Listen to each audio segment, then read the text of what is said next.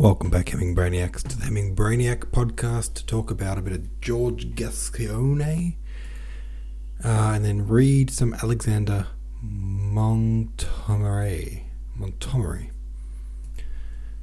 You'll probably notice this has gone live a little bit early.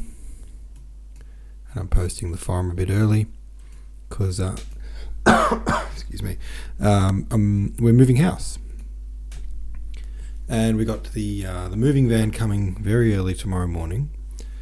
Um, so I want to pack up the computer and get the desk ready to be taken and all that. So getting this done early so I can pack up the computer. And tomorrow I'll be, uh, will be yeah tomorrow I'll be coming to you from the new house, which is cool. If all goes to plan, we've had the keys for a few days to the new place, and we've been sort of moving boxes and stuff over and bits and pieces, but we haven't resituated yet to the new place. So um, that's exciting.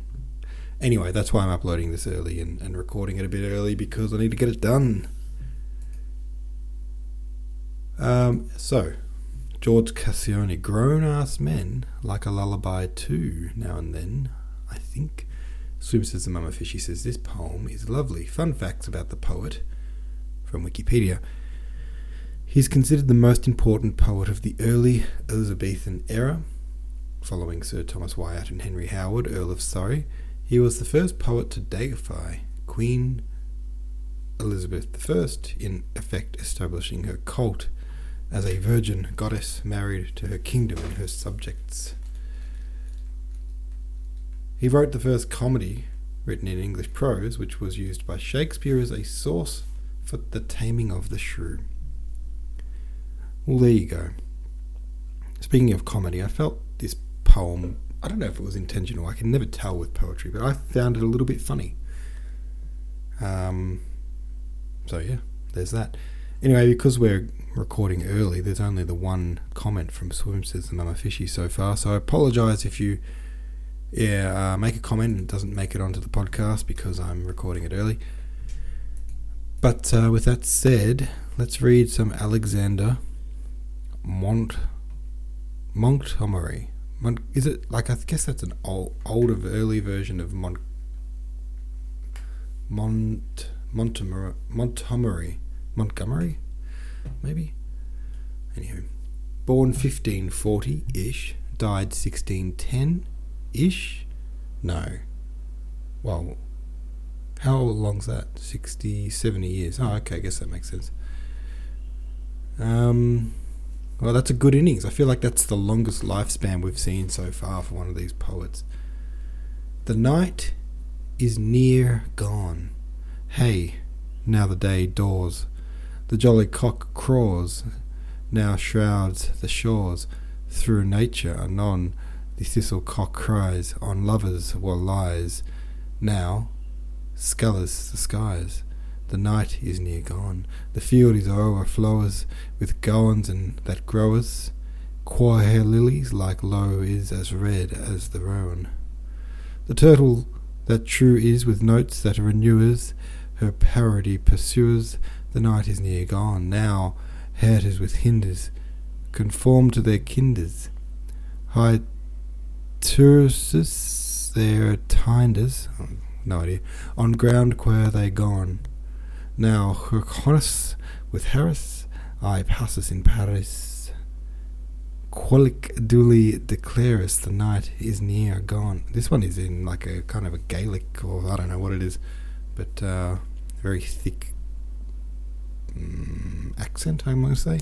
The season excelleth through sweetness that smells. Now Cupid compels our Harris shone on Venus, what Wikers to muse on our Micas Signs sing for their sakes, the night is near gone.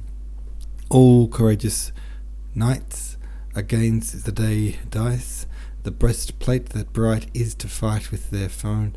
The stoned steed stampers through courage and Krampus sign on the land. Lampus, the night is near gone. I, I don't know what half these words mean. There is translations. Parity is partner. Tersus means carried. Hindus means antlers. Groan means a groan. Uh, Hyrcanus means hedgehogs. Urchins. Ah, hedgehogs or urchins. Okay, weird. I don't know what the cross section is there, but herchonas is hedgehogs slash urchins. Micus means mates. Phone means foes. Stoned means steed or stallion. Krampus means prances. And Lampus means gallops. There you go. The Fricus on this that white weapon welds with shining bright shields. At Titan it trone Stiff spears and resistors our corsairs crestus are broke on their breasts. The night is near gone, so hard are their hits, some sweet, some sits, and some perforce flitteth on ground while they groan. Sign Grumus that gay is on Bloncus that braves with swords Assagius, the night is near gone. Fricus means men or warriors, white weapons means stout weapons. At Titan means over against Titan, the sun. Okay. Or read as Flittus, a cast. Bloncus means white palfreys. Well, there you go.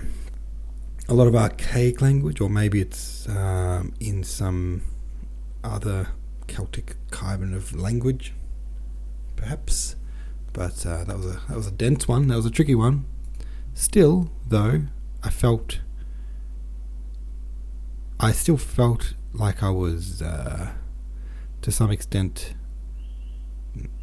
present in the scene, despite a lot of the words not landing. So that's nice. It's Still got the tone of it, you know. I still got the feel of it. I think. All right, folks.